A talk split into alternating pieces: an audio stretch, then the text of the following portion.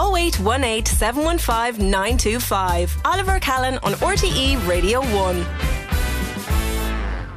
And you're very welcome back again. Our next guest is in studio. Dana Masters, good morning to you. Good morning, Oliver. Dana is a singer from South Carolina, and uh, the family have a storied involvement in the fight for civil rights in America, which we're going to get straight to. But you now call Northern Ireland your home. Are you Absolutely. Antrim or County Down? I was County asking. Down. You are County Down, so you're looking at the Mournes. I am. I actually live in the foothills of the Mournes, and it is wonderful. I love it.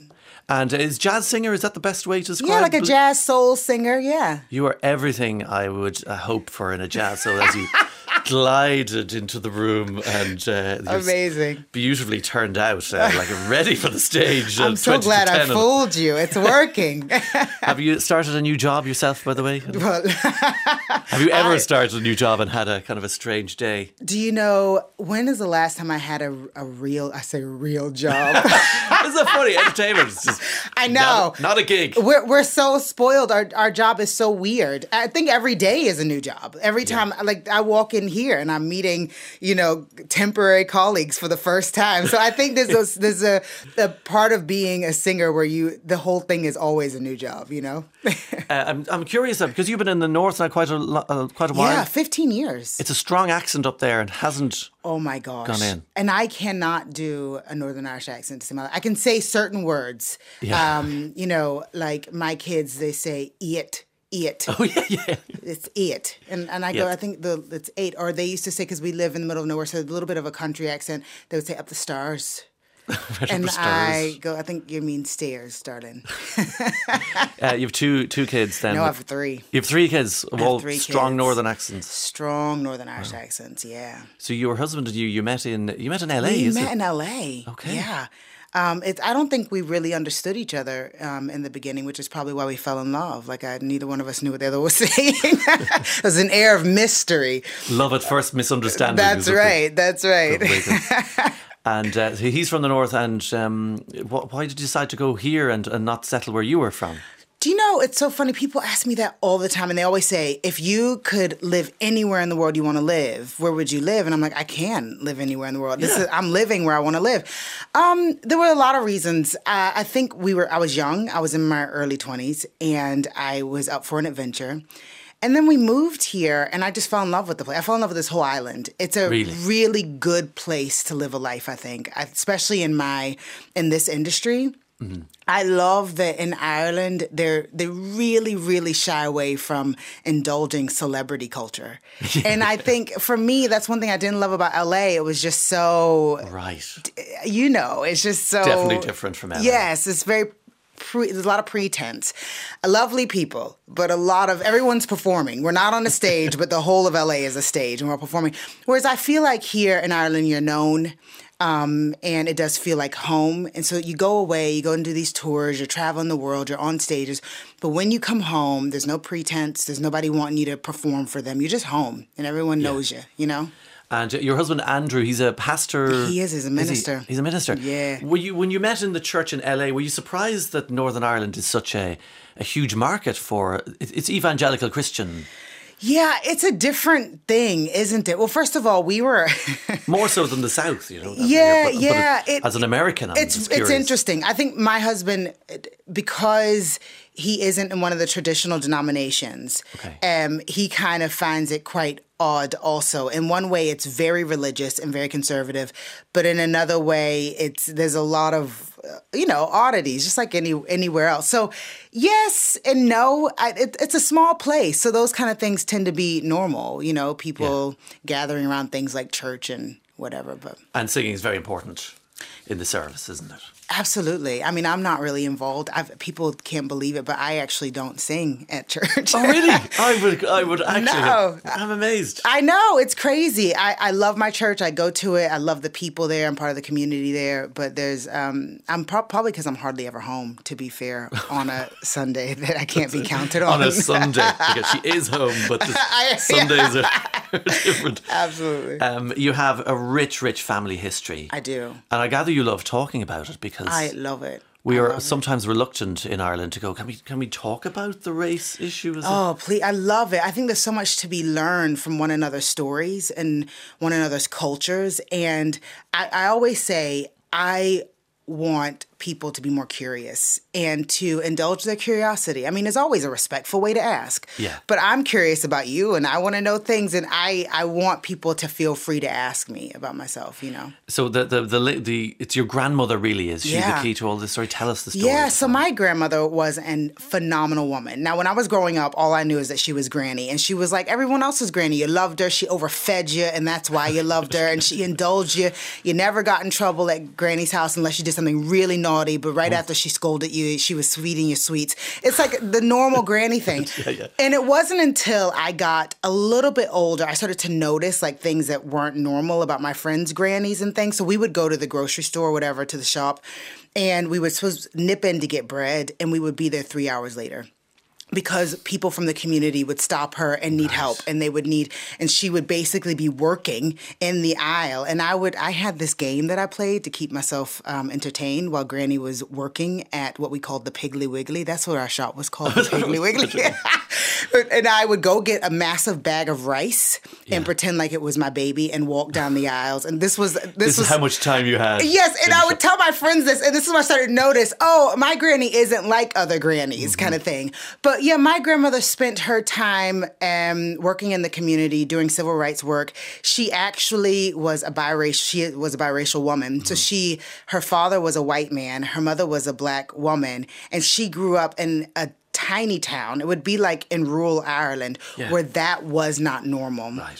And I don't know how um, she came to decide this, but she became one of the leading civil rights activists in our states. Justice was obviously really strong in her, and she spent her life fighting for the rights of everybody around her. If anybody was being treated um, unkindly or unjustly, she went to bat for them, not just for black folks. So. Uh, jo- uh, Johnny Ruth Jenkins, Mm-hmm. that was her name, and she's essentially an activist from being a child. Yeah. She I mean, she didn't know anything else, I think. It didn't it didn't run in the family. She just saw people suffering. And uh, she used her, she started using her connections to help people out, and then she got more and more connections, and people just went to her Hmm. until I mean she recently had a highway in our state named after her. Like it was yeah, it was she made a massive impact in our That's state. gorgeous to have yeah. for your family. Yeah, absolutely. Provided the highway works well. It's, it's a good highway, not a lot of potholes. It's good. Maybe if it doesn't work well, then you're in the traffic reports. More Yeah, often, you get talked about it a little bit more. Johnny Ruth the Johnny Ruth Jenkins Highway is backed up this morning. Round again, round again. Uh, but, she, but she was part of that desegregation of the schools. Well, how she became- actually, she had five children, and it Right. was her five children that were the first children in their county, my mother included, to desegregate the school system. And when my mother did that, she was about nine years old, which is insane. She was the youngest of all of her siblings. And she went from a school where she was loved, she was known, she was well educated, to going to the nearby white school and really being treated so badly. And I think when you're a kid, you can't really, because even though they grew up in um, a very segregated society, because everyone was separate and in their own communities, I don't think they felt the racism as much. They were I almost, see, yeah, they were almost, okay. um, you know, padded from it a wee bit. So it wasn't until they started to cross over and desegregate things that they really practically had the presence of racism in their everyday lives in very direct ways. So I mean like teachers calling her names, refusing to teach her, refusing to look at her, Really? getting beat up every day at school. And my mom is just such a lovely person and as a kid she just was like, "Can it, uh, let's all be friends." And it was a very rude awakening for them. It was. Extraordinary. What a, an extraordinary time for her to live through. Is your mom still alive? She is. She is. She is alive and well. She is absolutely wonderful. My grandmother's five children. It's very interesting because I talk about this during one of my shows. I wrote a song about this actually. Um, just being so as as an adult, really being in awe of these children because they those five children were not the first and only children to do that in America. There were thousands and thousands and thousands of Yeah. kids. They were the only ones who could do that job of desegregating the school system. Like the, the adults in. couldn't do it, you know? Yeah. And and funny enough, they're not talked about a lot but here you had these little innocent children, and I always say they they didn't always. Not all of them came back from that experience. Okay, I see what you mean. and um, not all of my grandmother's children came back from that experience. Okay, and so it was it was really tough. when do you become aware that your upbringing is is really different from your mom's Do you know?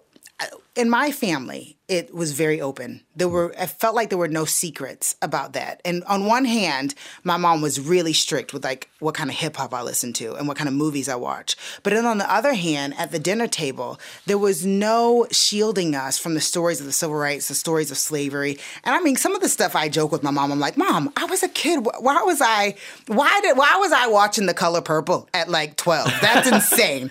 Do you know? But there was all these things. I, I Crying think- your eyes out, Yes. going, I was like traumatized.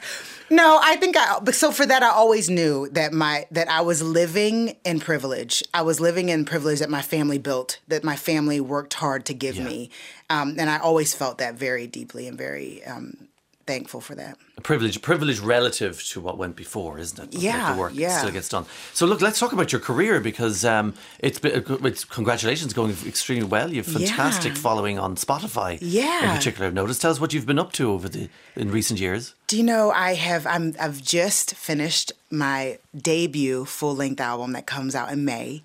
Um, I've just had a single come out there in January. There's another one come out in February. Good feelings. Yeah, do you know what? It is. It feels so good when you spend so much time creating a body of work, and then you start to get it out there. There's something so satisfying. It's it's terrifying, first of all, but it's also very satisfying, and I I'm just so energized by the whole process. So I'm loving it. That's brilliant. And uh, re- coming up, it's part of the David Bowie Festival, I believe, isn't it? Songs of David Bowie. That's what the Yeah.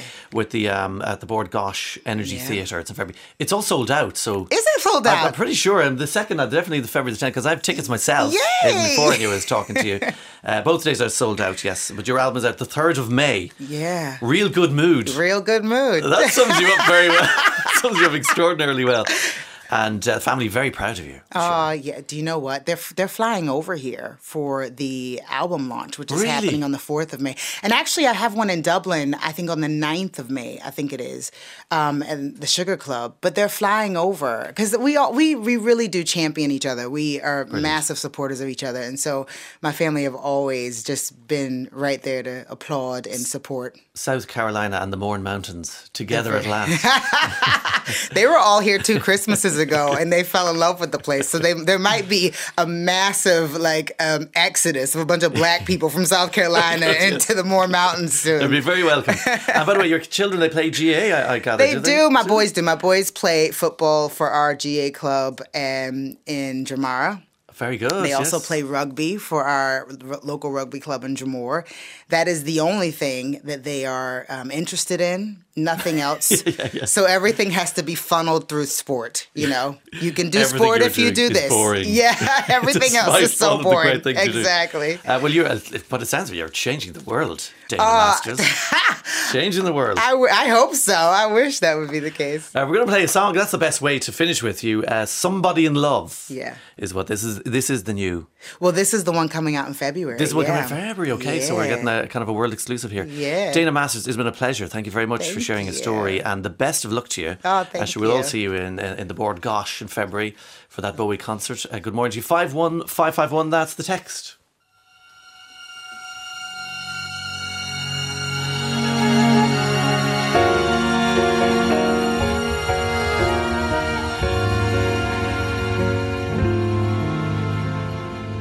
I feel like somebody in love. And it's true what they say about us. When a sweet little voice gives you no choice. Oliver Callan on RTE Radio 1.